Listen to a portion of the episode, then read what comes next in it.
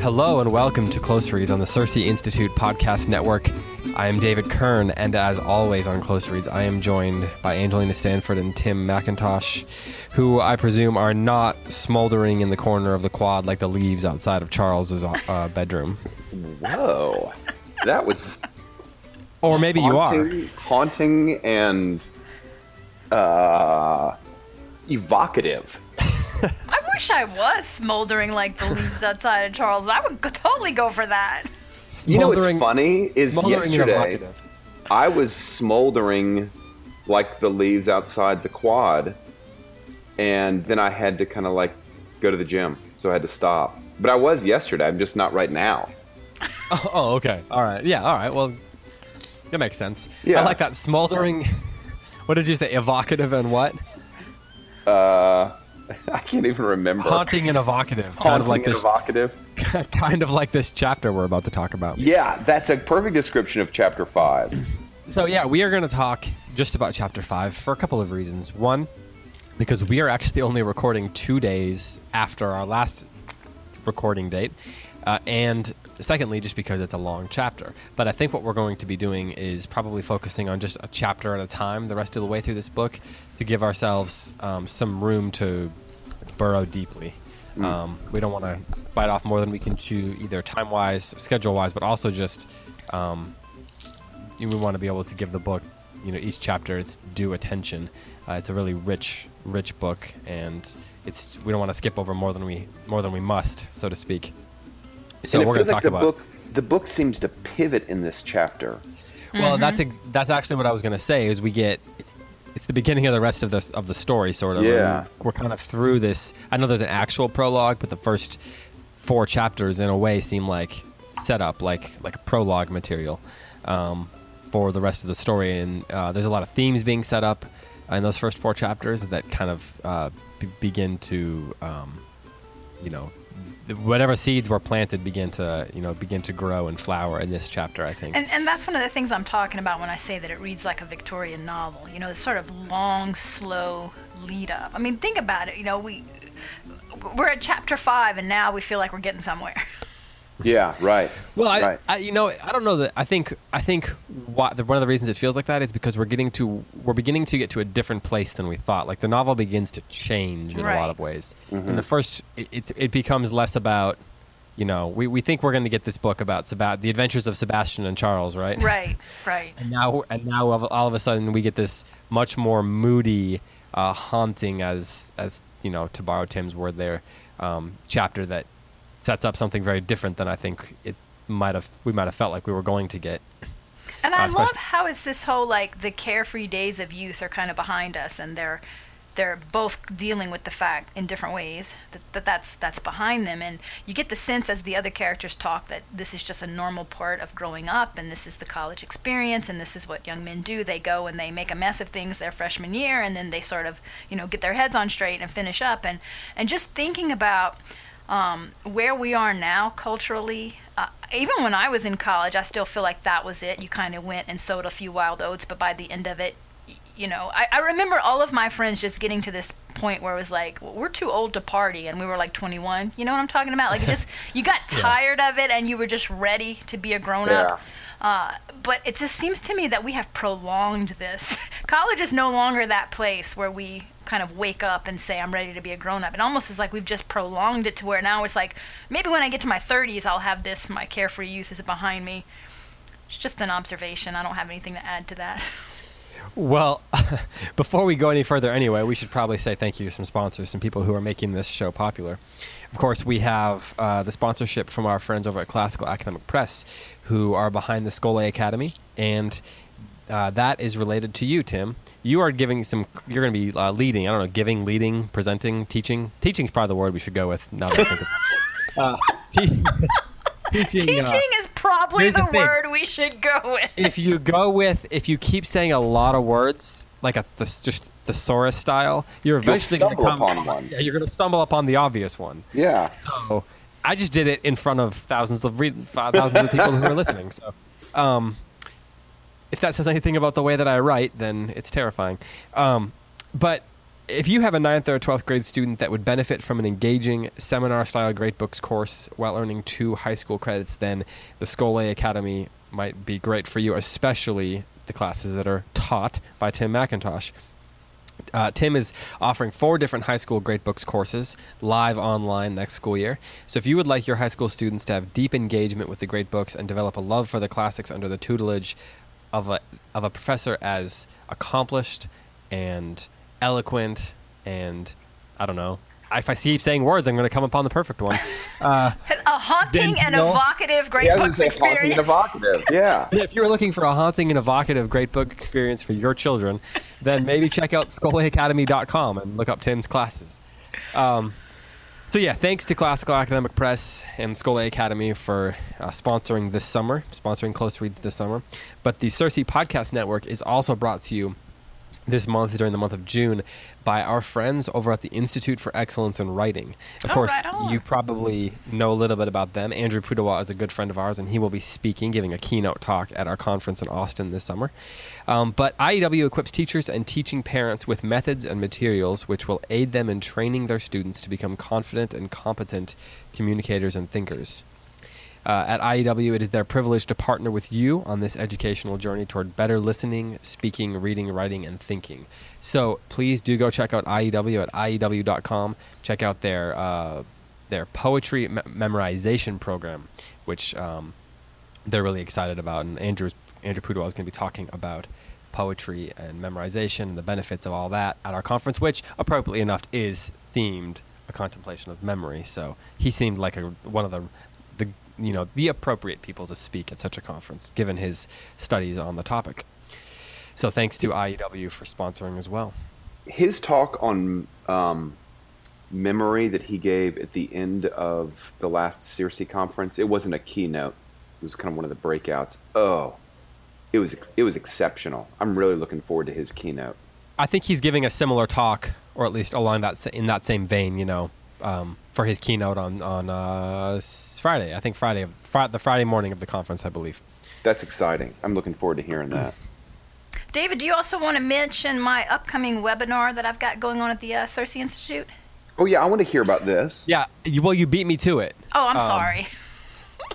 But if you want to take, o- I can just pass the mic over. You can you can take over this part. No, I'm just kidding. Um, yeah, go ahead. Tell us about that. It's uh, we're, we started a new series of monthly uh, webinars um, on how to teach fairy tales. So it's kind of like a close reads thing, but it's a it's a shorter story. You know, we did one on Cinderella. You're doing which one? Snow White. Snow White. We're going to do Sleeping Beauty. We're going to do all these classic fairy tales, and we're going to look at, you know, how to teach them, how to approach them, the questions to ask, how to op- unpack them for kids, all that kind of stuff. So, can you give us a preview of what you're going to be doing, and can you tell us um, more about why you chose that particular story, or did were you given it? no, I wasn't given it. I was I chose it. Um, so this is going to be on June 28th, and I'm really excited about it because I think people have mostly figured out that fairy tales and those kind myths and fairy tales and folk tales, uh, that's that's a, a great great love of mine. And um, so we will be talking about uh, Snow White. We'll be talking about how to read a fairy tale in general, like what are they and how do you make sense of them. We're going to talk about the gospel as fairy tale, which I think is a real key to understanding all stories. Uh, we'll be looking at the relationship between classical mythology and fairy tales.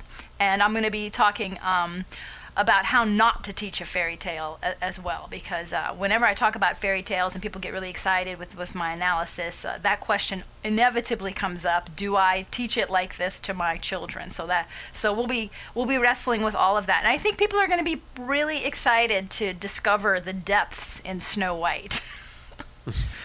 There's a lot Yeah. to it. Yeah, the, and and it's so much more than the 1930s Disney movie. Or what, I think there was a 30s, although even that was much better than I think some people give it credit for personally. You know that uh, Tolkien and Lewis went to the movies to see the Disney version of Sleeping Beauty when it came out? I did. I heard no, yes. really. And they hated it. Not yeah, yeah, they did. surprisingly. But it might have been because the pictures were moving. I can't. Oh, oh, no, they both said something to the effect of, you know, well, I could appreciate the technical merit that went into the production, but it's not a fairy tale. Tolkien in particular was extremely disturbed by the buffoonishness of the dwarfs, as you can imagine. Uh, Yeah, that's actually my biggest problem with it as well. Yeah, so I mean, they they felt like, uh, I mean, these are men who've devoted themselves to myth and fairy tales and and fairy stories in general, and and and they just didn't like the Disneyfication of it. Go figure. Well, but just the thought of C.S. Lewis and Tolkien standing in line at the movies to watch this just tickles me beyond anything I can say. Uh, I'd like extra butter and. Uh, do you have any of those uh, Jolly Ranchers that I could No, buy you in know, bulk? like C.S. Lewis is totally trying to sneak a pint into this children's movie. probably, probably so, Stay right? close, Jr. No one will notice. they, my guess is they probably didn't have to sneak them in. Probably not. Um, well, speaking of avoiding Disneyfication, back to Brideshead Revisited. Um, chapter 5. So, one thing I'd like to do before we dive in too far is kind of get a, uh, a hold of the cast of characters that we have run into uh, in these first five chapters. So, let's see if we can kind of account for the main characters. We obviously have uh, Charles Ryder and Sebastian Flyte. There are there are protagonists. Um, Tim, can you kind of break down uh, his how Sebastian's family, what what all the different relationships are there for us? Okay, so the it, probably the most important character going forward is Lady Marchmain, the mother of uh, Sebastian.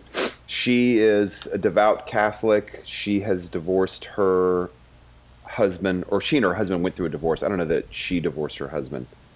Um, uh, there's also Lord Marchmain, who is the kind of absent father who has moved to it's Venice, right? He's in Venice. Um, and there is also, of course, Bridie, the Earl of Brideshead, who is the elder brother of Sebastian. And, excuse me, uh, Julia is the sister of Sebastian. Those are our main characters within the Brideshead family tree. I feel like I, I oh, and we haven't really seen much of him, but uh, Julia's husband, No, she's not married. Rex. No, but she will be. Isn't it? Doesn't she marry Rex? Well, yeah, she does. Yeah, so Rex is. Spoiler! I totally didn't remember that. That was her beau. Oh, really? You didn't remember that? Yeah, yeah, No, yeah. I told you I No, that like becomes- nothing.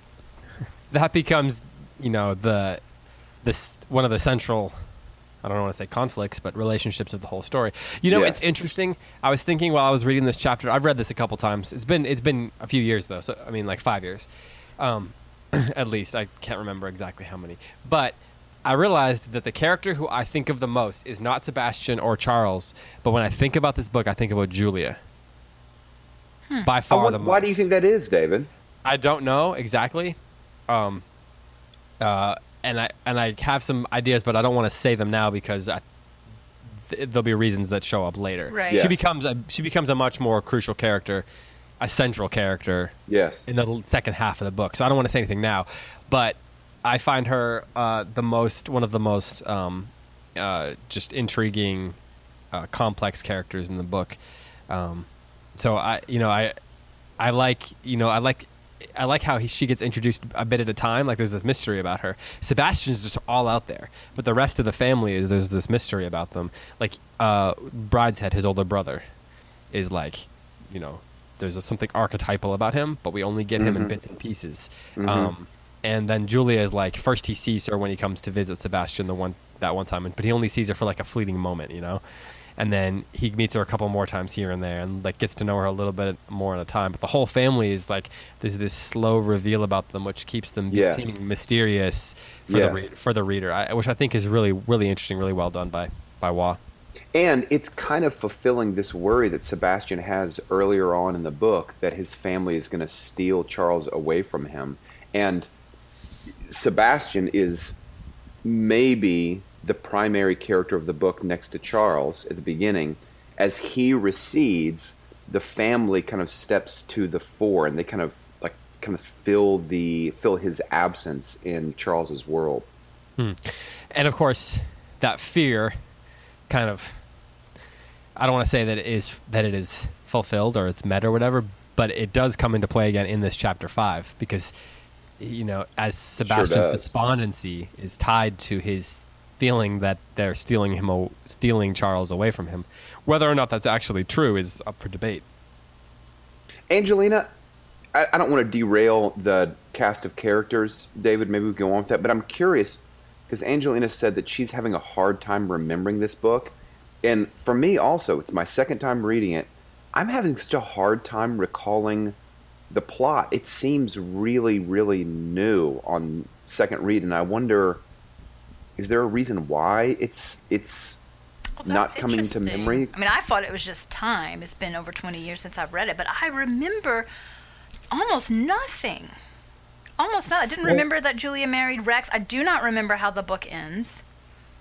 Hmm. I What I remember is little the plot? snippets, though.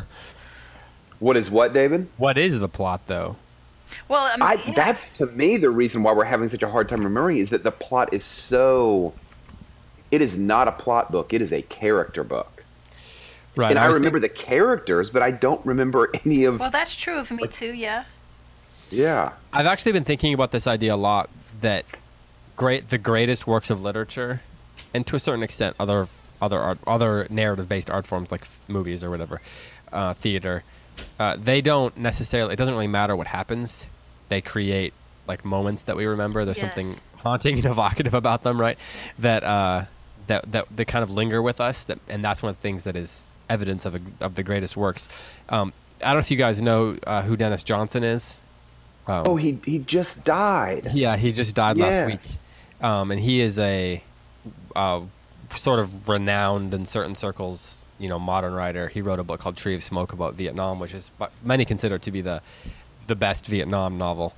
Um, it's and it's very violent, as you'd expect. Um, but it's the kind of book that, like, when I was studying fiction writing in college, that you know, it's the kind of book that they make you read. I read it in Yeah. independent study, and I don't remember anything about it. I, don't, I remember very little about the actual plot. I remember some sort of like cursory level, like theme things. But what I remember the most is certain moments. Like there's this moment. The book begins with this scene in the jungle, where this young soldier is watching a monkey like kill another creature or something and then get shot or something to that effect. And it's violent and gory and it's like clearly a metaphor for everything else that's going to come in the book. But what I remember the most is just that tone, that mood, and I think that even in the, in a book like this where the plot is, you know, things are happening, but it's not the most important thing. Right. It's that tone and that mood and what it evokes that is that is most memorable. David, I got to weigh in just very briefly on Denis Johnson. My friend mm-hmm. Rick Levine, who mm-hmm. has wonderful taste in literature, he's a writer for the Weekly here in Eugene. He is a he, he loves Denis Johnson, and he says he would pass out his short story, his book of short stories, Jesus' Son. Yeah, he said yeah. I would pass it out with the Bible. It's like mandatory reading for 21st century. Um, and he told me that Denis Johnson converted to Christianity very late in his life. Which I I can Hmm. I don't know I'm that I knew sa- that. Yeah. Yeah, I don't know that it's true, but Rick was pretty confident about it when he asserted it. Well, I mean, I don't even know Rick, but Rick said that. I just like feeling with authority. I, that's totally how I roll, and that's, that's good with me. Um, but I, I love, True I love what Casablanca. you said, David, and I think it's totally true. Um, and, and it fits in with a lot of the personal research I've done about the development of story and narrative, and uh, you know, the whole idea that you have to have some original plot that carries the story through, and that that's what draws us to the story. Is this, you know, is this what's going to happen next kind of feeling? It's such a modern and new idea historically speaking you know? It's just that's just not how storytelling was historically for the vast majority of human experience you know? Homer is working within well established myths. Um, shakespeare has no original um, plot lines you know except for the tempest. Um, the medieval same thing. It, it, it's more about what are you going to do with these characters? What moments are you going to give us? Uh, you know what new spin are you putting on an old on an old story? What what what are you bringing to the forefront? What's going to be your particular emphasis? Um, what's going to be your innovation to this well-established story? Um, and and so I think that you saying that we're still reading modern books, which are supposed to be plot heavy, right? The emphasis is supposed to be on that. If we're still reading them in this old way, which I think you're right, that's a it's a fascinating idea about how human beings relate to stories, and that it's much more about characters and moments. Hmm. Now, Angelina, I might quibble a little bit with what you just said. Okay. I mean, you, as well as anyone, know, like Aristotle's Poetics, is it may not, it was not a book about novels. It was a book about plays. So maybe we need to kind of like curtail its influence and keep it outside of novels. But Aristotle's Poetics, for a tragedy is a is a plot story even more than it's a character story. And Aristotle would say, I mean, there's there's not a real divorce between the two. But it seems like even even as early as Aristotle, there's a pretty strong emphasis on the plot being the primary vehicle of the meaning of the story. I don't know that. I think a lot of this has to do with how we're defining things. I'm talking primarily in um, whether or not you're you're you're working within an established story, or whether or not you're inventing something something new. I mean, there always is an element of suspense and what's going to happen next. I mean, that's never entirely missing. I mean, part of the reason that these authors are Right. putting twists on things and innovations. I mean, there is a certain suspense that comes from that, but um, it's one of the reasons that we can read these stories again and again is that it, the enjoyment ultimately, whatever it is we're getting from these stories, is not so closely related to what happens next that when you get to the end of that, you can't you can't ever go back to it because you know what would the pleasure in that be? Which you know, do, does that make sense? Yeah, that does make sense. That does make sense. Yeah, I'm, I mean, I'm not suggesting that plot is not important. It it is. I'm ex- I'm suggesting something about, um, you know, so so Homer. The reason that they invoke the muse, right, is that they're saying this story does not originate with me. I did not make this up, right? This is this is mm. something that's being given to me. I'm the receiver of it, and I'm now passing it on to you. In the Middle Ages, they did the exact same thing. They start the stories off not with an invocation of the muse, but with saying, "I've heard this story. You've probably heard this story. This story has been written down." But again, the idea is that they're rooting the story outside of themselves. This changes when you get to the novel, hence the name novel, meaning new, and now it's a new hmm. story that's never been told before and that originates in me. And that's closely rom- related to the romantic idea of, of the role of the poet and how he's giving you this truth. But the truth now comes from within me, not from Yes. outside me. So that those are the distinctions I'm sort of working with here, very slowly. Yeah, that makes in this sense. conversation. Like like like James Joyce writes near the end of Portrait of the Artist as a Young Man, I will reforge the conscience of my race within the smithy in the smithy of my soul, or I will reforge the conscience of my people. Anyway, Yes. a very romantic Right. notion. I from the smithy, the bellows, the anvil within me, I will craft a kind of new narrative, and that's that's very. It's funny coming from someone like Joyce, who was, um, who borrowed the you know one of the world's famous plots Sure. to make his most famous book but still there is this notion of like the romantic self will triumph it's not it's not we allude to the past in our writing but really the work of the artist is to forge something Yes. novel to forge something Yes, new absolutely. yeah point point well made. absolutely. You know, uh, you know who Matthew Weiner is? Either of you? Wait, no, He he's the that cr- critic, right? The Mad Men critic? Well, he no, he's the creator of Mad Men. Creator of Mad Men. Okay, sorry. and he he works on some other shows too. But so he yeah, so he is the um, the critic you're thinking of is named Matt Matt Zoller Seitz. Yes. But the um, the the the creator of Mad Men, he was asked about why they made certain choices throughout the the run of their show, and and you know TV for a long time has kind of been. Um, especially as serialized shows came along, where you know one episode would lead into the next, which was, of course, that was something that wasn't as big in early, early on in in the history of TV. But as that kind of took got cold, people began to have these complex plots, and it was all about one thing leading to the next. And so he didn't really do that. And and sometimes people would say, well, it feels like you're kind of being repetitive, like the characters keep doing the same things, or didn't we just rehash this same idea, or something like that? And he said, well, you know, that's how more. That's more like how our lives are. Our lives are rarely like, you know, a beginning, a middle, and end. the way I mean, they are, but they don't. You know, Right. the our lives aren't a se- series of plots. They're a series of moments that that you know feed into one another and affect the next moment and all that. But you know, rising action and falling action is is um, our our actual lives are a lot more complex than that usually. And so he talked about how when he was making that show, for him it was about trying to create moments that felt true to life. That he was he felt he was following characters.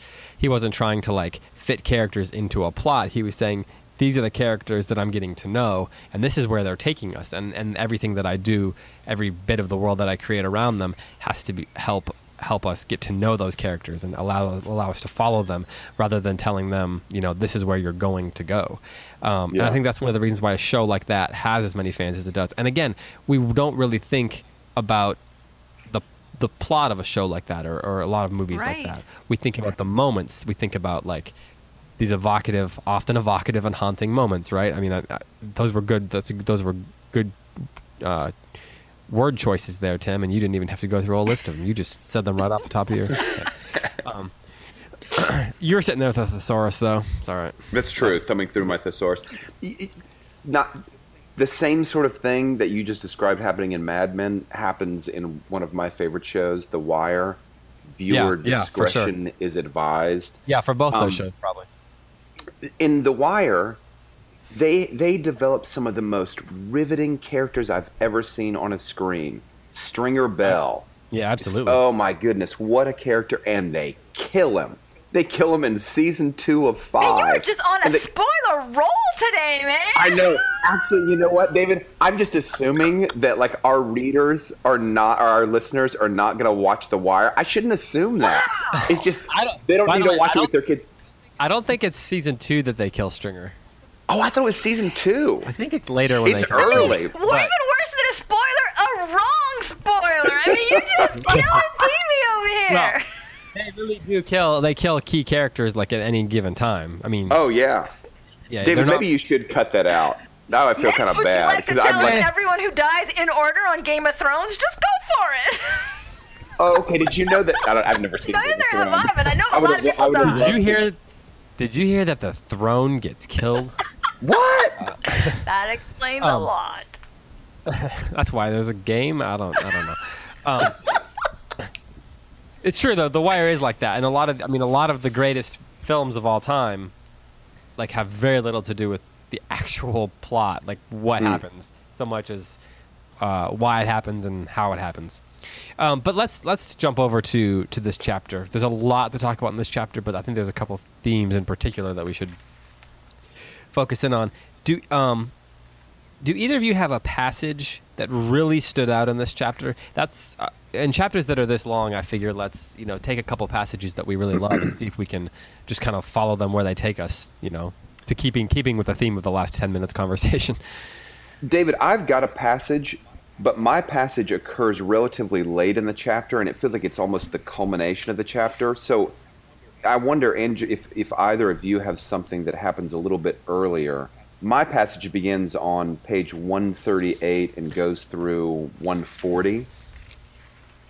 Is it the Lady Marchmain conversation? Yeah, well, it's it's um, it's not the conversation with Lady Marchmain, but it's Charles's thoughts on reading the book that Lady Oh, Marchmain and, gave oh him. yeah, that was good. I marked up that one too. That's a good one. I want to talk about that for sure. Yep. Okay, well, I, I, But it might be good to do something earlier. All right, well, I've to got set something the a little scene earlier. bit. Um, when um, on 127 in my book, and I think we have the same page numbers, um, David. Um, this is when uh, Charles is is reflecting on the religion and the family, and that it doesn't seem to be having a, a very strong effect on him. And he's having a conversation with Lady Marchmain, uh, which uh, it's just uh, she's speaking my language, y'all. Scraps of com. What start Okay, let's with? start with on 126 scraps of conversation. Okay. Um, This is right after he has said religion predominated in the house. Yes. He's there for Christmas. Yeah, yeah, yeah. That's how it starts. Religion predominated the house, not only in its practices, the daily mass and rosary, morning and evening in the chapel, chapel, but in all its intercourse. We must make a Catholic of Charles, Lady Marchmain is saying. Okay, so skipping down then. Um, scraps of conversation come back to me with the memory of her room. I remember her saying, When I was a girl, we were comparatively poor, but still much richer than most of the world. And when I married, I became very rich. It used to worry me, and I thought it nothing to have so many beautiful things when others had nothing. I'm sorry, I thought it wrong. Thought it wrong to have so many beautiful things when others had nothing. Now I realize that it is possible for the rich to sin by coveting the privileges of the poor. The poor have always been the favorites of God and his saints, but I believe that it is one of the special achievements of grace to sanctify the whole of life, riches included. Wealth in pagan Rome was necessarily something cruel. It's not any more. I said something about a camel in the eye of a needle, and she rose happily to the point. But of course, she said, it's very unexpected for a camel to go through the eye of a needle. But the gospel is simply a catalogue of unexpected things. It's not to be expected that an ox and an ass should worship at the crib. Animals are always doing the oddest things in the lives of the saints. It's all part of the poetry, the Alice in Wonderland side of religion. But I was as untouched by her faith as I was by her charm, or rather, I was touched by both alike. I had no mind then for anything except Sebastian, and I saw him already as being threatened, though I did not yet know how black was the threat. His constant despairing prayer was to be let alone. By the blue waters and rustling palm of his own mind he was happy and harmless as a Polynesian. Only when the big ship dropped anchor beyond the coral reef, and the cutter beached in the lagoon, and up the golden slope that had never known the print of a boot, there trod the grim invasion of a trader, administrator, missionary, and tourist. Only then was it time to disinter the archaic weapons of the tribe and sound the drums in the hills, or more easily, to turn from the sunlit door and lie alone in the darkness where the impotent painted deities paraded the walls in vain, and cough his heart out among the rum bottles. And since Sebastian counted among the intruders his own conscience, and all claims of human affection, his days in Arcadia were numbered. Oh, I really liked that whole thing. Yeah, when I was reading that, I was fascinated by the way he goes. I'm not not surprised, mind you, just fascinated by the way he goes from this kind of like philosophical right. idea and, and, like getting kind of getting trying to get in Sebastian's head and all that. But then he does that by this really rich metaphor. He he shows like he gives us a picture that reveals what he's trying to explain in a way that just saying it or saying it, you know, in regular old words, you know, could never do. Um, that and and it's a really kind of strange metaphor it mm. is. Like it feels, it doesn't feel of a kind, like akin with the rest of the book or the place they're in and all that.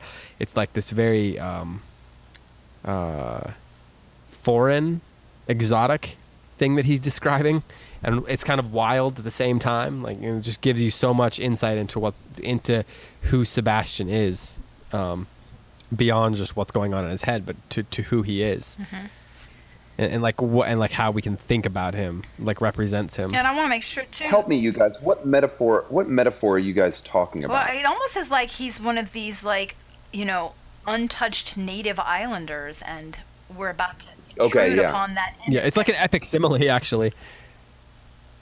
Either as it's it's what's hard about this passage for me and i think it's beautiful but what's hard about it is it's charles reflecting back on these scraps of conversation that came back to him, um, mainly with his conversation with Lady Marchmain. And he's also reflecting back on. It's hard to position if this is Charles's um, kind of like older self reflecting back on how he views Catholicism's threat to Sebastian or if it's Charles in that moment imagining what Catholicism's threat to Sebastian is. Do you understand what I'm right. what I'm trying to get at? I just assume everything is older Charles. You know, I had no mind then. You know, the way he talks. Yeah. But but it's hard for me, help me you guys. It's hard for me to reconcile that vision of Catholicism because it's it's an imperialistic vision it's imp- like it's threatening. It's encroaching which, which, upon which Sebastian's. Vision? The vision of. Um, I did not read it as religion being the threat to Sebastian, though. Let me read the paragraph that I'm talking about just to make sure we're on the same page. But I was as untouched by her faith as I was by her charm, or rather, I was touched by both alike. I had no mind then for anything except Sebastian, and I saw him as already being threatened, though I did not yet know how black was the threat. I'm taking that threat. That threat is either. I take it to be her faith. Oh, see, I did not read it that way at all. How do you read like it, Angelina? life, growing up, everything, his innocence is being threatened by just the weight of everything. But you can't stay in that place. So you, so you know, you said earlier something about like the the whole like getting older and you can't party anymore and the weight of getting of growing up and all that. So that's where you that's where you read his despair coming from. No, I think his The weight of growing despair up. is extremely complicated. I, I think it's more than just growing. I think he's got a lot of issues with his family. Um, What do you guys make of the whole the whole question about the he, the whether he is um how does he put it? He says that this the scientists say there's something chemical wrong oh, with that him. was that's what also a great passage. and he, and he says I don't think there was anything chemical wrong with him. Um, d- d- do you, is that is that Charles and Waugh asking us to dismiss the uh, you know any kind of like oh he has this mental issue or whatever like are we, is that basically just him telling us don't even think about that? Yeah, I, that's the way I, I read think it. he's having a But spiritual this has to be addressed. I agree. Totally. He doesn't want he doesn't want us coming to it with like our Sigmund Freud on the side or like Right, our and in that Skinner again, echoing psychology Flannery book. O'Connor, right? Don't give this some psychoanalytical reading. This is a spiritual. Yeah, or barrier reality. Twain. Yeah. Right, right. You see, and, uh, and of course, what stood out for me was again this this idea that Lady Marchmain brings forth, just rejecting this modern view of religion, right? Because she's talking about this is the poetry of religion. This is the Alice in Wonderland side of religion. Which goes back to what we talked about last time, the idea of like the, of that aesthetic theology that that as And Tim the said it, enchantment but the idea of of loving something for it being lovely. and the enchantment of it and that Yeah. it's it's she says essentially the faith is a paradox. And we should ex- expect to see paradoxes you know? The lion and the lamb lying down. There's a paradox at the heart of Mm-hmm. you die to live. Which that's always been what's like that you- fascinated me about religion is the paradox at the heart of it. I like that you use the word enchanted because, in a sense, what Edward, I mean, what Charles could have said there is, but I was, uh, you know, he says I was untouched by her, by her faith, and her, as and her charm, something like that. It could have been something like, you know, I was um, unconvinced right unpersuaded well, but uh, what's what's a word that goes more with, with enchanted, with Oh. enchantment, um, like if you think in terms of magic or something like that. I was un, I mean, I was unenchanted. I guess there was a word I had in my head and I lost it. And if I keep talking, eventually maybe it'll come back. um, but I was thinking, you know, oh, like 'cause there's a spell. Like he hasn't, like the, the there's been, no, you know, he the spell it doesn't ring true for him. Like he do, he's not been cast by that spell. Um, yet, yet, and I think one of the things about the book is that in a way, Sebastian, that spell does linger over him, and he's Yes. the, dis- the despair is is you know that in a sense he both wants that's to you know he wants to feel that that enchantment he wants but he at the same time he doesn't and so He there's that doesn't also inner at the same time. him. Yeah. and so Absolutely. there's the, there's that question of Sebastian reconciling those two poles within himself, uh, which of course are, are those are universal things, right, to some degree or another. But then uh, and then there's Charles. You know, there's always there's the question alongside that that kind of runs parallel with that of whether Charles, you know, what what will cause Charles, if anything, to also be enchanted. Like, what is it that's going to finally capture his imagination? Mm-hmm. Because the reason, as we talked about last week, the reason has not been captured. He's not convinced. But what's going to capture his imagination? Because Sebastian's imagination is captured, and in some ways, it leads to the despair. yes. Yeah. Yeah. Because it kind of rips him in half. Yes. But you Yeah, know that image. yeah. I was just going to say this. This image of Sebastian being torn in two. i- It's been going through all these chapters. I mean, he's a child of divorce, Right, and his mother right. and his father that's represent great, yeah. two very different worlds. And and even his father saying, Mm-hmm. you know, that, or was it Cara who says, you know, he he sort of hates Sebastian because he's his mother's son, and and and, and then you know. You feel the same thing with, with Lady Marchmain saying, "Well, I wish I had been able to direct his education, but his of course his father directed his his education." So you know, there's a, there's a real sense here in which Sebastian is sort of the battlefield of his parents. Plus, symbolically, they Yeah. represent two very different worlds. You know, um, he's a Catholic like his mother, but he's a drunkard like his father. I mean, all of this tension about who is Yeah. he just Uh, and he's young and he and, and and and also you got the whole post-war angst that everybody's going through about what does it mean to be a man Mm-hmm. in this new modern world and mm-hmm. which of course we'll talk about in the passage that Right, Tim right. brought up. You know, it's it's interesting that he then puts Charles in that same those same shoes in a sense because he pits Charles between himself and his family and like it's like Yeah. Charles is then subsequently being torn eh, as well. Absolutely right. Yeah. I mean, anytime you have juxtapositions or you and know the anything fact like that that, Sebastian gonna wants get- to retreat from the battlefield of his own family by going to Charles's family is also very interesting. Each of Mm-hmm. them finds some kind of That is it. Solace then in of the cour- other person's family. and of course Charles's father seems to like Sebastian far more than he likes Charles. He asks after him every time he sees him. It's you're like, is he not coming back? That's too Yes. bad. You do whatever Right. you want. No, Go on, I don't even Sebastian's care. not a pawn in that relationship, you know, in that dynamic. You kind of you kind of feel like Charles is a little bit of a pawn in in the Marchmain household. Yeah. What do you guys make of the fact that the father likes having Sebastian around? That Charles's father likes having Sebastian around. Why does he like?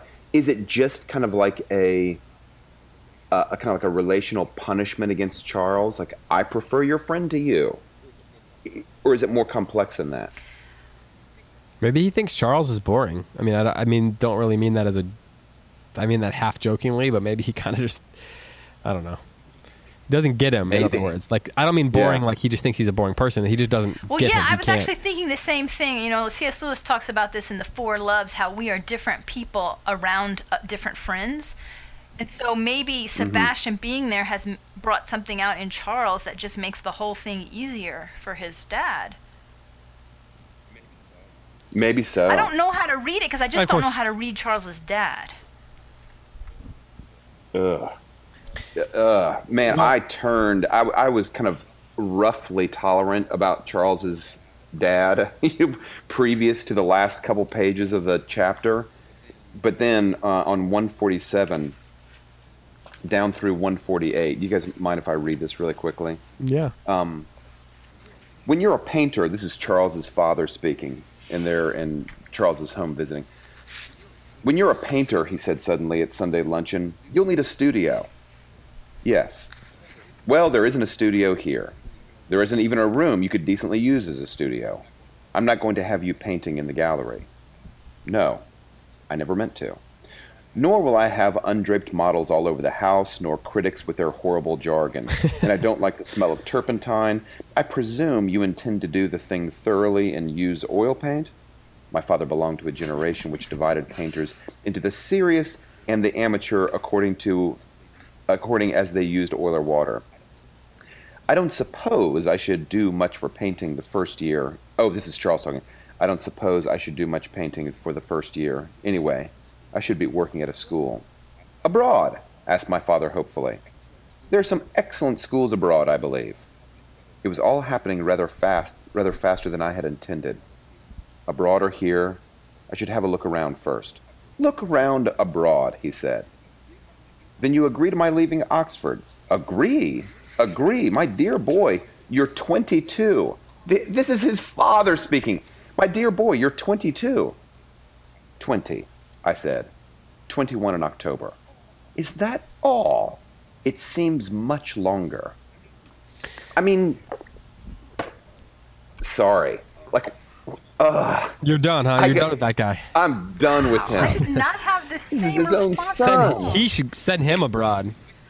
Wait, wait, Angela, how did you that read have it? that feeling, This is a man. I I mean, I'm How not did you saying I'm like. I mean, I don't want to look up this guy's profile on eHarmony, okay? Like, don't don't misinterpret my affection for the guy, all right? I, mean, I don't want him to be my father or anything like that. But I I guess I'm I'm I guess I'm seeing him as also another displaced person by this war. He's lost his wife, hmm. and and from what I understand, you know, it, can be very, it can be very, very difficult knowing to how to relate to your child in a situation like that. I mean, perhaps he feels a lot of the same thing that this is this is your mother's son, and it's too painful to be around him for whatever reason. When Charles and his dad are around each other, it becomes a battlefield, and and so I read this whole thing as one more just like you're intruding on me. I just want to retreat into this fantasy world I live in, where I don't have to deal with my grief or anything that's happened since my wife died. Mm-hmm. That's see, and his not knowing the age of Charles, I think, is just his disconnect. He's just see. Uh, Waugh says that as he reads the books, time moved in centuries. Oh, what a great line! I've been thinking about that. It's such a good line. Yeah, but, so line. this to me just feeds into all of that. He's just in a whole other universe, retreating and escaping. So like he's just a victim of the war. Uh, and, and Charles is also a victim of the war, and I don't know. I guess I guess I'm a little more so, sympathetic because I, I I just feel like Waugh is showing us a whole landscape of people whose lives have just been completely messed over. This to mm-hmm. me might be one of those instances where there's like the whole conversation about sympathy versus empathy might might come up. Um, I don't know, maybe not, but I feel like I can. I, I do have some sympathy for him and what he's going through, but he seems to turn a corner at certain times to where he enters the realm that is just malicious. Yeah. Um, and like even the way he says, you know, he asks hopefully, you're, you're going abroad, right? He's trying to, he's just, uh-huh. it's not like he's saying go back to school, go find a job. He's trying yes, to push him as yes, far away absolutely. as he possibly can. I mean, he's trying to get him across the ocean. Um, and, you know, he, he, then he couches it like, oh, no, it's your decision but he really doesn't uh-huh. give him a decision. He's not like you. He's not. You can stay here or you can go. He says you should go. You should go. Those are your options, but definitely, you know, of your one option, you should definitely make the choice yourself. Mm-hmm. Um, mm-hmm. And then it's really interesting that before he does anything else, Waugh then immediately gives us a letter from Lady Marchmain expressing her um, desire that he do come and that, he, that Charles go come stay with them. So we get those those yes, but, contrasting but you also interactions have with two parent. manipulative parents, though. Lady Marchmain and Charles's father. They both have what they want, and they both manipulate to get it. Is he manipulating though? I mean, is he really being manipulative? He's just being a jerk. I, I think playing dumb is a form of manipulation, and so when Charles is saying, "I don't have any money," and his dad is All like, right, okay, oh, "Oh, okay. how'd that happen?" Or just don't go to the Jews for a loan; they'll they'll, they'll stiff you. You know, like he's Yeah. playing dumb, and that's a way of everything about him is a way of just not dealing with it. Even the saying, "Well, it's your choice, my boy." This is just a way of getting the responsibility of making a decision about his son's life off of him. Yeah. But then, so then you read, and then Lady Marchmain, you're saying, uh, let's talk about that a little bit. Her, her being manipulative. Well, it's Um, an, okay. There's a different nature but- to it, obviously, because Charles's dad is being manipulative because he just doesn't want his private universe invaded. And and her her motivations Right. is she wants to do what what she thinks is right for her son. Right. She's. I, is there a, is there a line between I don't know charm and manipulation? Because she is be. I mean, there obviously there is, but she is being charming. eh, Because she wants Charles to help Sebastian, but it also seems like there is a genuine interest in him, as when she says, "We got to make him a Catholic."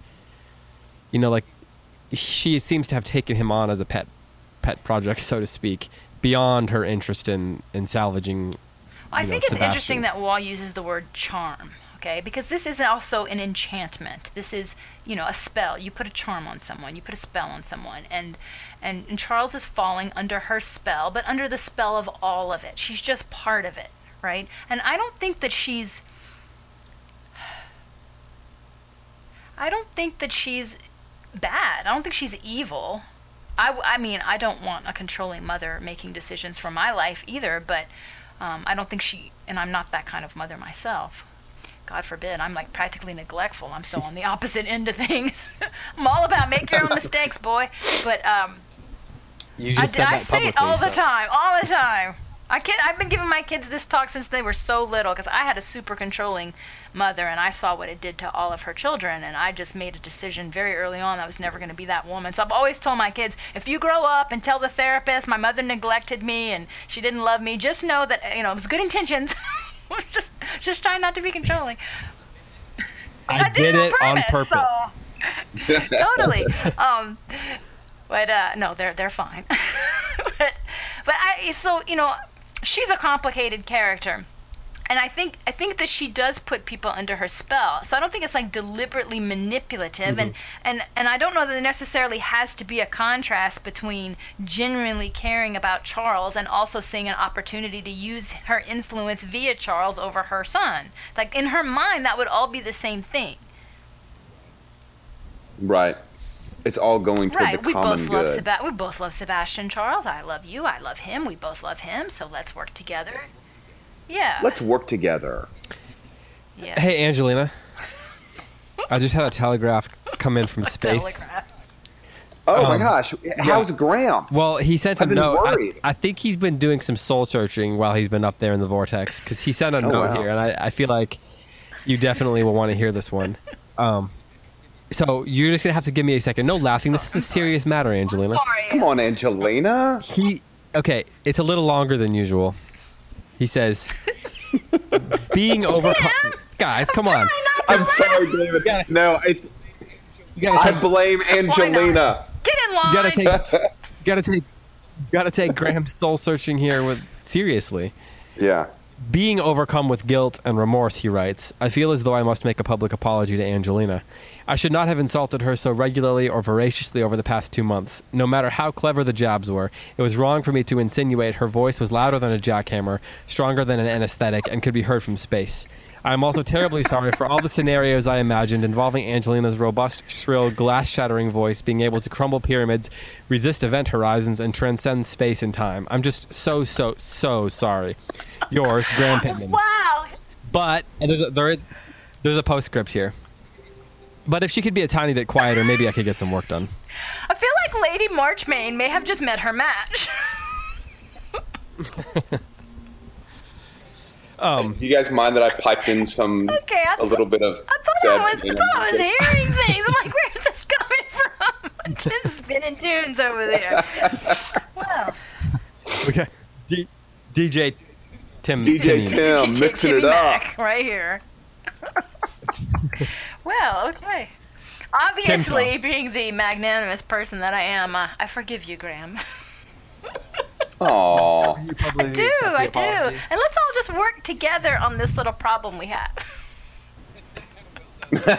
well done, Lady Marchmain. Which, by the way, clo- our close readers, listeners don't know this, but when we all signed into Zencastr today, you know, we each choose our own kind of like Zencastr handle. And today, Angelina signed in as Lady Marchmain. I was just feeling like I wanted to sit She's you down for role. tea and give you a book. Like an imp- improving book. Well, Tim, Yeah. would you like to tell Yeah, everyone really. what your name is? At least I classed it up. I don't know that that's. I don't think it's, It's so pertinent right now, because David. you I missed a DJ. Oh, that is a great point.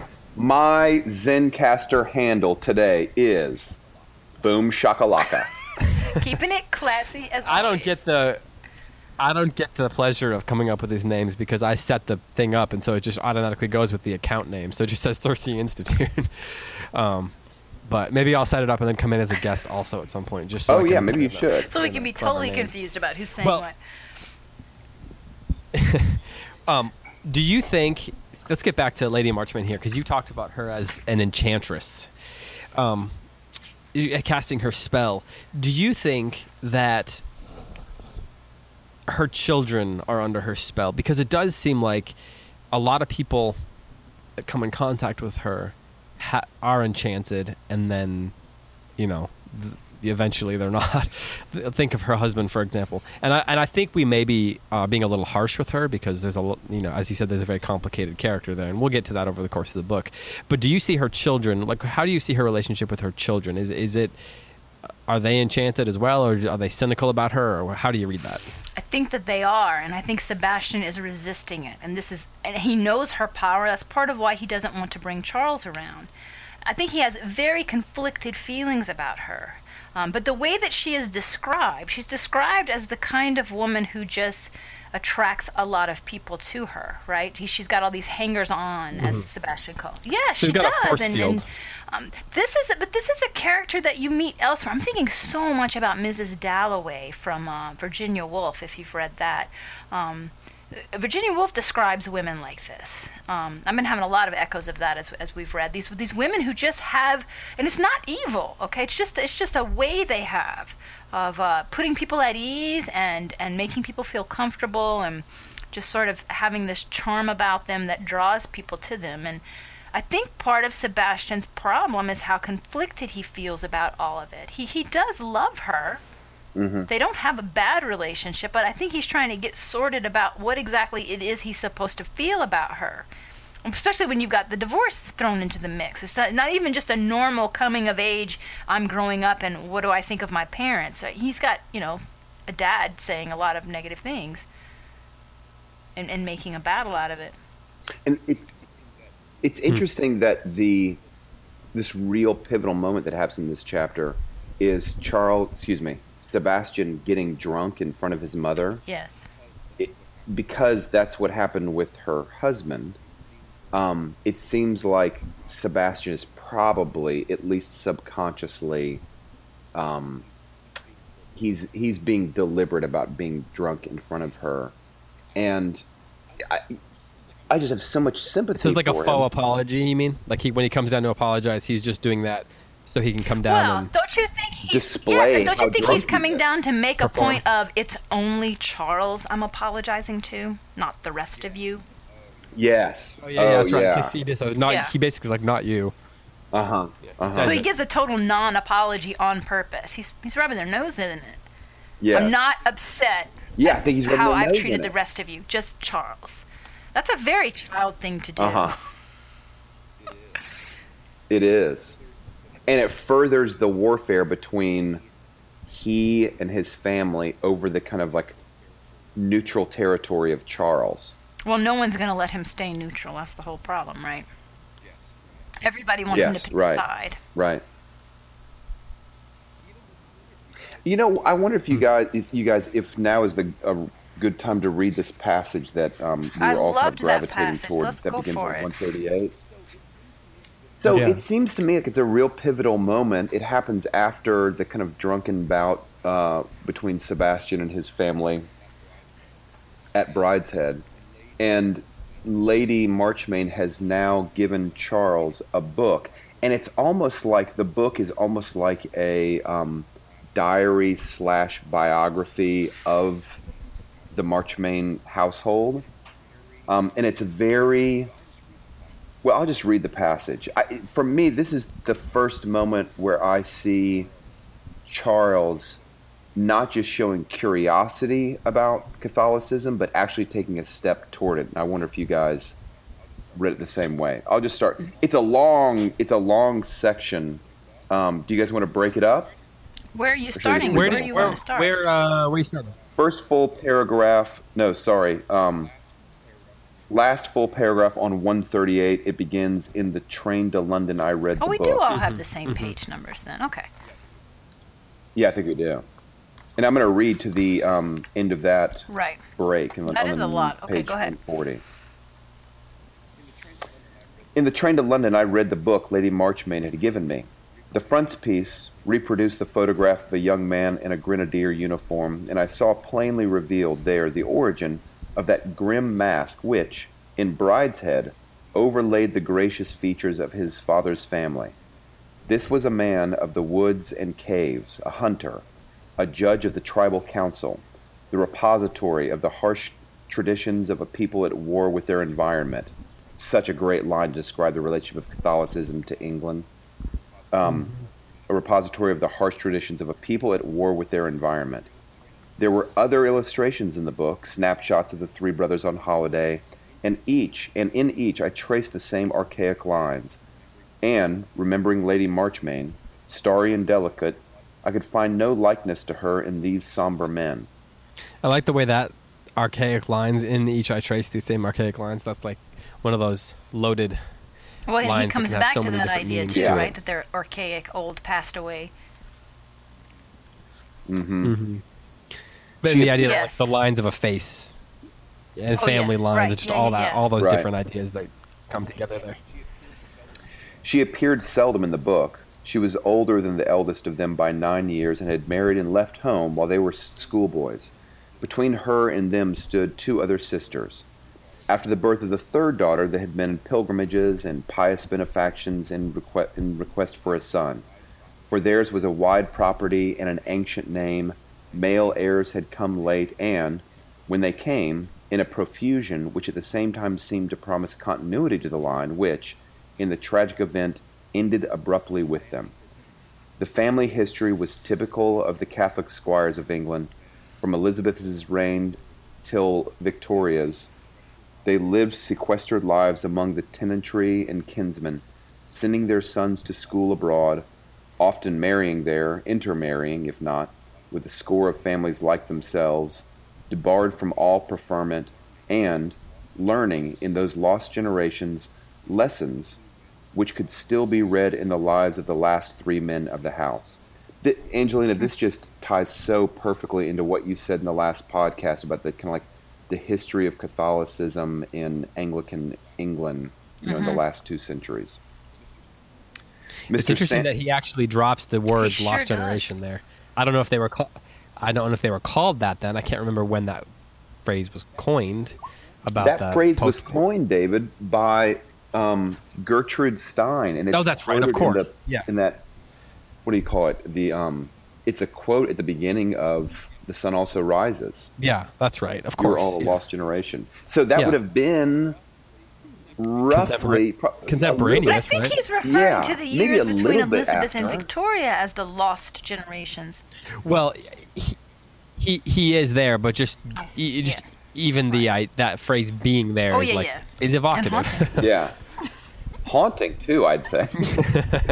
Mr. Samgrass's deft editorship had assembled and arranged a curiously homogeneous little body of writing, poetry, letters, scraps of a journal, an unpublished essay or two, which all exhaled the same high-spirited, serious, chivalrous, otherworldly air. Otherworldly. Mm-hmm. Um, and the letters from their contemporaries written after their deaths, all in varying degrees of articulateness, told the same tale of men who were, in all of the full flood of academic and athletic success, of popularity, and the promise of great rewards ahead, seen somehow as set apart from their fellows, garlanded victims, devoted to the sacrifice these men must die to make a world for Hooper.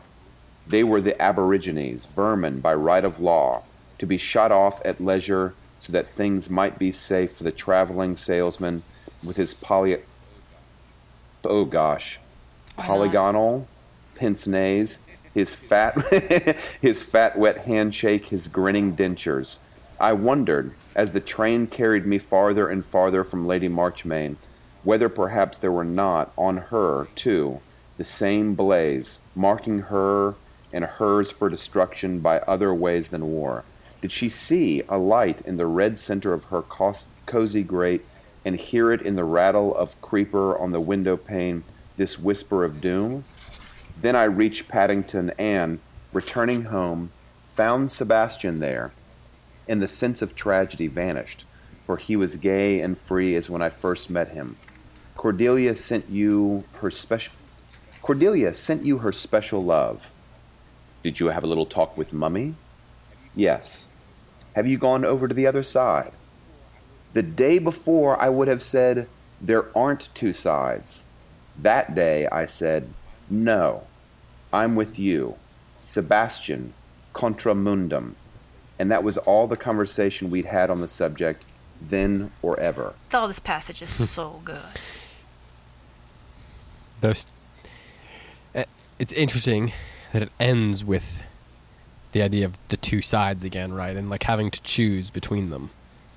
And the idea, the question of whether there are two sides, and for at least that moment, he decides there are two sides, and I'm picking Sebastian, but another time he might have chosen yes, somebody else. Yes, but see, to, to come right after this passage puts a different spin on the two sides, because the two sides in the in, in the whole thing is the old right, way and right. the new way, right? And the old way right. is is dead. It's passed away. It's lost, and the new way is Hooper. And we know from the beginning of the story that that that is something to be mourned, right? So is are, are we meant to then believe like is he choosing in Sebastian when he makes this choice? So obviously we're getting this equation or these two sides at any rate set set up here as you just described. But are, in choosing Sebastian, is he meant to have chosen the new way, Oh, or is do you think we're or is I that am I just reading yeah, too much I, into I, I don't. that? I like I don't that know question. that that's where Charles is in his head, but he, but he's, but he's asking the question: Is Lady Marchmain and that whole world part of that old world that has passed away? Um, Mm-hmm. And that's part of Sebastian's struggle, of course, is who is he in, in the light of all of Yeah. this? And and I'm just going to Mm-hmm. derail for just a second because I had such a strong moment when I read this and just a real epiphany. Um, Mm-hmm. because what Waugh is describing here, the old world passing away and the new man that is emerging out of this this post-war world, and that being a, a, a point of grief and sorrow. This is exactly what Margaret Mitchell is mm-hmm. saying in Gone with the Wind. And what struck me though is that she's oh. writing, and I never thought about this before. Hmm. She's writing Gone with the Wind in between the two world wars. So what she does is she hmm. takes Oh, all of the wow. same angst that she sees with war, right? That the world has changed and the old has passed away, and who is the new man? And she, but she she imposes it on the Civil War South, and so she tells that same story of a lost generation, but she tells it through the Civil War. And so what you have is the old Wow. world, which is the, exactly the way Waugh describes it at the beginning, right? Chivalry and poetry and men who cry at Thermopylae and you know uh, men of honor and virtue, right? And and listen, I'm, I'm not suggesting that this is separate from the question of whether or not the South really was like that, okay? But just for the terms of the book, the world that she is creating, a world of virtue Yeah, and right. honor and nobility and chivalry and goodness, is represented in, in Melanie and Ashley. And what ends up happening in the book, of course, is that the world changes after the war and there is no place for those people anymore. And just like Waugh describes, they have to pass away for the new man to come forward. And the new man is Rhett Butler and Scarlett O'Hara. But the thing about the book, and in this, I, I mean, I'm just so shocked right now how much Margaret Mitchell is tracking with Waugh. Margaret Mitchell is extremely ambivalent about Scarlett O'Hara. Part of what happens in the book is you can't figure out as a reader, do I like her or not? And it's because Margaret Mitchell can't figure out if hmm. she likes her or not. Because ultimately, the book raises the question if that old world has passed away, if you have to be Scarlett O'Hara to survive in the new world, and you do, then what's the point? Maybe that's not such a good thing to be. Maybe that's just Yeah. we should all just mourn that the world has turned us into Scarlett O'Hara. And I feel like Waugh's doing the same thing here with those men had to die to make the world for Hooper.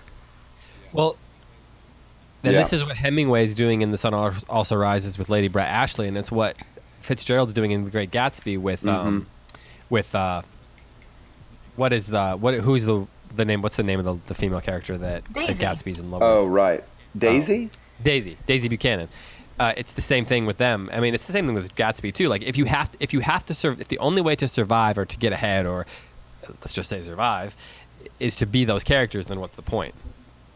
It's the exact same question that's being yes, asked in yes. all and those see, I never before this moment would all have of the same put time. Gone with the Wind in that same category. But I see now that she's taking all of that lost generation angst and just putting it in the Civil War setting.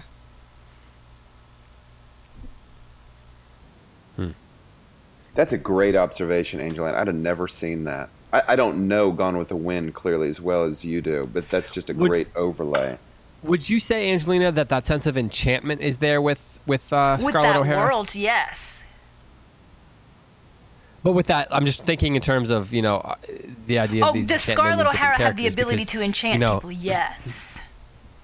Yes, because you get the same thing. I mean, these other books I just mentioned, Gatsby and Daisy Buchanan, are incredibly Yes. Yeah. enchanting, especially to Nick Carraway, and in and and Lady Look, Brett Ashley is incredibly line, enchanting. The opening line to of the Gone main with the character Wind. in- the opening line of Also Gone with the Wind is Scarlett O'Hara was not beautiful, but men seldom noticed when in her presence. That's a great opening line. Well, you know, I mean, I think we may be, you know, overlooking the fact that almost every great character in a book is in some way enchanting. Like that's just the nature of the best characters, whether Mhm. they're, you know, they're even evil characters who ha- there's something enchanting about them that make them, you know, a good character. Um, Anna But- Karenina. Like, Right. oh, Yes, yes. so yeah, she's a classic example for sure. fantastically charming. I mean, maybe not Raskolnikov. He's not very enchanting, but um, but uh, what was I going to say? There's something there's about some, there's something about those characters and the relationship with the world that they live in that make these characters um, like that make that enchantment a little harrowing like like or just haunting maybe say more about that, David. There's something about this world that makes those characters more harrowing. Well i guess maybe that their enchantment the sense that they the reason is that they that they are so enchanting i think like the reason that jay gatsby is enchanting for nick carraway and for and and like the legend of jay gatsby is enchanting has so much to do with the world that he has There's kind of something risen up larger into, than life that about all of War those world. characters. Right. Well, and even Lady Brett Ashley in um, The Sun Also Rises. Um, yes. Oh, she's that's her thoroughly name. charming. That's her name. um, yeah, and she she's thoroughly charming, but in a way that is like so. Um, it's it's driven by it's that that enchantment and her persona are born out of the world that she lives in and the experiences that she's had because of the way the world is. It's the same thing, you know. You get it, and you know if you if you read a story of the '60s, a character, these characters are are created out of the turmoil of the late 60s say. And mm-hmm. like there's an mm-hmm. enchantment about their their ability to survive in that world. And so we look at them and we say you know if, if there's a like nick carraway's trying to survive in the great gatsby. And so he looks at jay gatsby and he sees jay gatsby surviving and even thriving in a sense. And he's Yes. ha- like there's a lot that's ha- that that is haunting jay gatsby. But his ability to survive and thrive is enchanting to Nick Carraway, and so he, he follows him, right? Right. He you know he, he he follows him until he can't anymore, basically, until he sees the flaws, um, and you know, like in The Sun Also Rises, the main character whose name is for, I'm forgetting right now, he can't Jake. stop thinking of, yeah, he can't stop thinking about Brett Ashley, Lady Brett Uh-huh. Ashley. Uh huh. Um, and so, you know, when someone, when you're living in a time of turmoil and people have this magnetism about them that can enchant you, that makes them stand apart, I think, you know, it there that makes them very attractive because there's a sense that in in the midst of all this turmoil, in the midst of all this chaos, I can survive, right? And it's what leads Charles to Sebastian at 1st Mm-hmm. Um, and then and then the question and then it leads him on to all these other characters. And the question is it's almost like who does Sebastian have? Sebastian's Yes, I was just enchanting to gonna say, Charles, but who does Sebastian he's have to look at that is enchanting to him? Who can Sebastian follow? Because there doesn't seem like anybody who's who who's bright who like whose lights are bright enough to call to for for Sebastian That's to very say true. I want to be like that. That's that. very person." true. That's part of why he's wandering Yeah. around, right? His father could and should be the person who models for him what it means to be a man in the world and isn't there. He has this respect for his older brother, but like that relationship seems, you know, frayed. Strained. Yeah. And then like he keeps getting you know his mother's Right, trying to find that person for him, right? Like there's The there's tutor. the priest, then there's the um the Mhm. tutor and the who's the who's who's he going to get sent away to if he after that Oh, after the, the term. Bell. Yeah, yeah. So it seems like they're just rushing one person after another to try to, you know, to try to give him someone to follow and imitate and be be uh Right. I don't know, changed by. Be You just, molded by, you know, yes, You right. send you send But- your but troubled this is kids the- to this is someone the, to be the changed thing about by, right? Sebastian, right? Like, it, there's no one. So it's not that he's gotten in with the wrong crowd and has rejected his family. There's no one for him to follow. He doesn't. So the the foil to that would be Rex. But Right. Sebastian is not enchanted by Rex. I love the description of Rex as efficient. Mm-hmm. He knows you know, he's the modern man. He he's efficient. He gets things. He see. Mm-hmm. eh, The, so they get into this. Exactly. He's from North exactly. and- by and, the way. And I don't think that that is uh, not- that's not a accidental at thing. all, right? He's the new man. And so Sebastian and Charles get into Yeah. trouble and they are so in over their heads. And they don't know how to navigate this new world. And Rex just knows. He's just one of those guys who knows how to navigate the world. But he's Rex. He's not enchanting. He, he's Hooper. This is sad that this is the new man of the world. But it's also true that Sebastian cannot Yeah. function. There- but there's something enchanting about him to yes, Julia. but that's puzzling to me. That is that well, would Right. we haven't gotten Right. we haven't gotten far. You have to keep reading that, but that would be a really fun relationship to explore. Like, Well, she's how not going does to be this without work? daddy How issues too, of does this course. work? Well, I, was literally just gonna say there's a daddy issue thing going on there, and like a man who can like who's buttoned up can, can kind of take care of things, who's not who can like solve Yeah. The problems of drunkards. Yes, Whereas her- yes. her father Yeah. was the drunkard. You know, all those things are gonna sort of come together. So if the old man failed her, if the old context, the old world failed her, then Uh, naturally yes, she's gonna look for the new world. hmm And so she turns to Rex. I did think this. I mean, I'm so glad, Angelina, that you brought up the kind of like overlay with Gone with the Wind. It makes me think also. We talked about Walker Percy. Uh, David and I are, Walker Percy fans. I I can't don't know that remember. I've read a Angelina, if whole lot are. of Walker Percy. Um, but it's a similar. He, he's dealing with very similar issues, and f- there's the death of this old way, and it's happening kind of later because it's the American South that it's happening in. But there's this death of this old way, and of this old way of being a man. And for Walker Percy, I mean, it was he's writing novels to solve a highly personal issue. So Walker Percy, a Catholic living in the South in the middle part of the 20th century, and Walker Percy's grandfather and father were both highly esteemed. I think they were both lawyers, very esteemed in their communities, classic Southern gentlemen. Not only just classic Southern gentlemen, but they were classic Southern gentlemen that fought on behalf of African Americans during kind of like proto and civil rights movements. And both of them committed suicide. And for Walker Percy, he his novels are almost an exploration of figuring out why did my father and grandfather commit suicide and am I going to fall prey to the same thing that claimed them? He's always wrestling in his books with suicide, suicidal thoughts.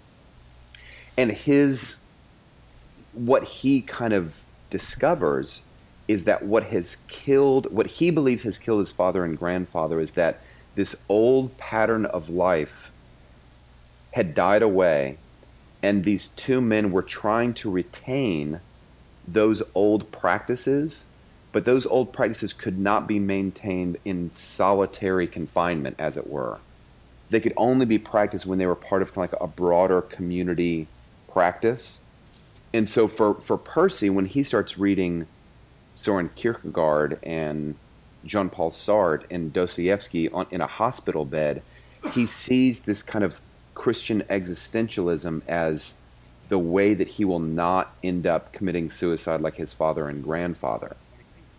But it's it's this funny thing because he esteems this old way of being that he saw in his father and grandfather, yet at the same time recognizing that world is disintegrating rapidly, and now I have to make new choices. I've got to figure this out. in in Percy, and I think in a lot of the the fiction that we've been referencing, uh, this the, between the world wars, um, it, it seems like a lot of these I, it seems like the idea of clinging to the old way of life is in itself a sort of suicidal act.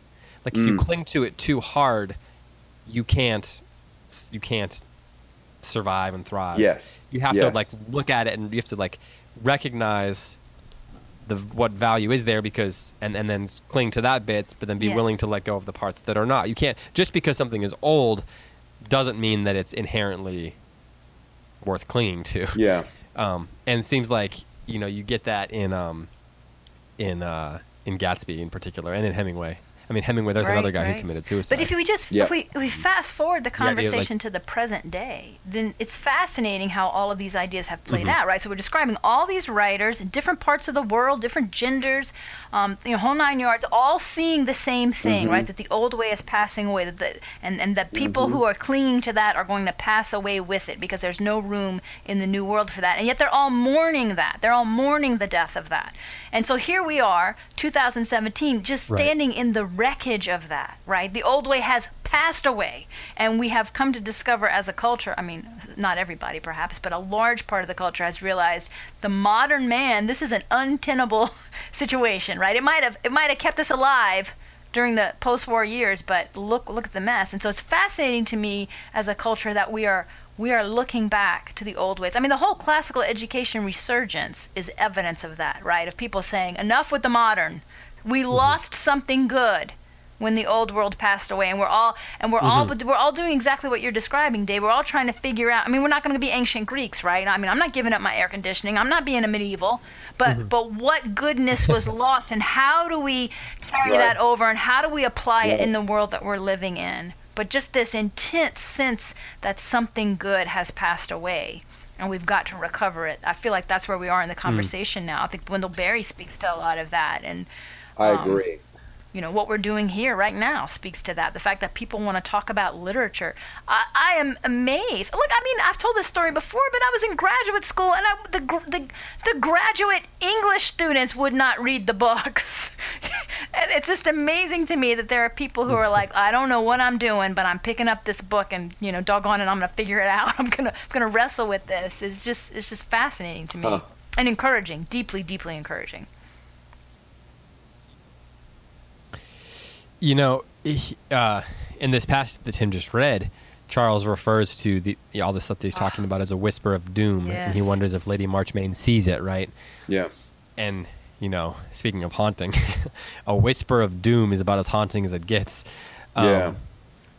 and it, that that seems like you know, that's towards the end of this chapter, and it seems like Oh, that's yeah, going to yeah. set up the rest of our our reading. We've got all these relationships, and the reason I wanted to bring up the characters is is because as these as we've been have we kind of have all our main characters now, and so these relationships are going to be kind of they're going to be unfolding and they're going to be flowering and growing and changing and um, people are going to continue to grow up and get older. Everybody from Sebastian and Charles to to Cordelia, the youngest sister, um, and all you know, hovering over all of that is this this question of this whisper of doom.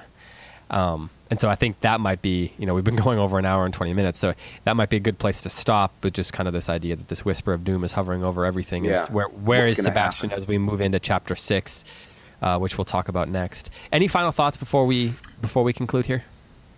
These last two podcasts for me have been among the most enjoyable. I was going to say something similar. I really, really enjoy what we're unpacking here. These are these are aesthetics and and the changing world after the wars, b- deep, deeply uh, fascinating and important issues in my mind. So I'm so glad that we're able to talk about them. But you know, you you made the point, David, about the you know the archaic line and all the double meanings of that, and that's the more we've talked, the more that I've thought about that. You know, because the brothers, right? It was literally the end of the line when they died. The line was dead. So all the Right, right, yeah, implications yeah. of that, you know, everything that they represent died with them. And Lady Marchmain is part of that world, and will she survive? Can can she survive? Yes. Yeah. And it's not like The there was one three, son, right? It was one son of the child of one son. You know, there were three three of them. And how many families did that Yes. happen And the, to? the way that he World set it up with there was this Euro- in fear that there would be no male heir, and then they had three, and surely this has secured the line, because historically, you know, you have the heir and the spare, so they had an heir and two spares. They were set, but what they couldn't anticipate was World War One, and so I mean, it just all the meaning there, Yeah. all the meaning Yeah, there the for universe how would- disruptive that was to everything that people took comfort in, for everything that gave them stability. An heir, a spare, and a spare. That was your stability for the line. Boom, gone. Yeah. Right. Well, Great stuff, you guys. Yeah. Um, okay, so this is what's going to happen. We actually are going to be taking, for us, it's going to be a week off. For those of you who are listening, it's hopefully only going to be about 10 days. Uh, we're going to push, we posted this week's episode on a Wednesday. It really ended up, we had some problems with the file, so it ended up being Thursday. But we're going to post this this next episode probably on Tuesday or Wednesday of next week. So it'll be a day or so behind by the time you've listened to this. And then we're going to take that week off, and so then we'll come back the next week and record. So there might be about 10 days between episodes for you. Um, but we need to, between the Summer Institute and graduation that Tim's doing at uh, Gutenberg and the many, many projects I'm working on right now, we just need, we need a few days to kind of catch up. And are you Um, getting the impression, David, that our listeners are kind of wanting a little time to catch up also? I don't know. It sounds like they'd be okay if we recorded every day. The truth is, we could. We could probably go sentence by sentence through a book. And Oh, sure, we could. micro. We might lose all of our listeners, but we could definitely do Well, it. Right. it is called close reads, right?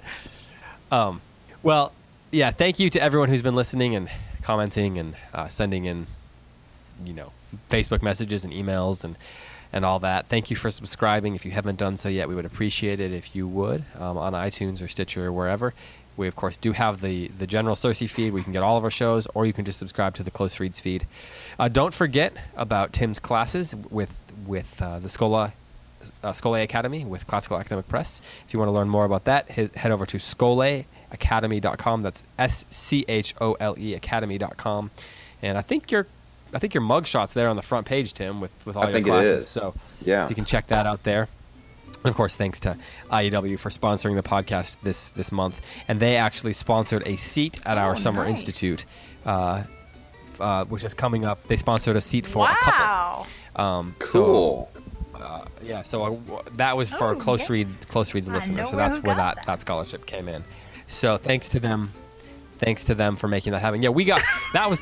You know, I'm never doing that again because that's that's it. Kind of makes me feel bad because we get all these we get all these great submissions and then I have to choose one and then there's all these people who I have to say sorry to Just and then Graham I just do feel it. He terrible. has no problem So, being the bad guy. You know. yeah. Well, it's true. But then he just then he just jets off into of space and doesn't have to deal with. It. And really, let me just say, we're here at the end, put in my plug. This is going to be my third time going to the literary retreat, and if you guys ever get a chance, you absolutely should go. It's a fantastic week of uh, closely reading a book and, and just being with like-minded people. It's a it's a fantastic week. Yeah, people were saying, you know, we want a close reads conference, which I'm all for if we can make it happen. If you know, if the numbers are there and we can we can financially make it work. But the funny thing is, we're all in the office. We're like, guys, we do this already. This is called the Circe Summer Institute. We spend a whole week reading a book Oh, yeah. in the mountains with really good food for five days. I mean, I don't know. It's pretty much what we already do. So you know. Feel free to join us for that. I, I don't know exactly what we're going to do next year, which book. We've been doing the uh, the, the epic poems, but there's talk of a of a possible Shakespeare week. So um, one of these years we'll probably do Hamlet. Um, Vaguely, Heard of that. vaguely. yeah, it's, yeah, yeah. He's I a don't know. hack. I heard it's not very good. Um, anyway, yeah. so uh, yeah, thanks to everyone who's been listening. Um, for Tim McIntosh and Angelina Stanford, and for Graham, who's out. still in space somewhere, apologizing for things I don't know why. Yeah, I don't know what's going on. But uh, yeah, for everyone here at Circe, uh, thank you for listening. This has been another episode of Close Reads on the Circe Institute Podcast Network, and we'll talk to you next time.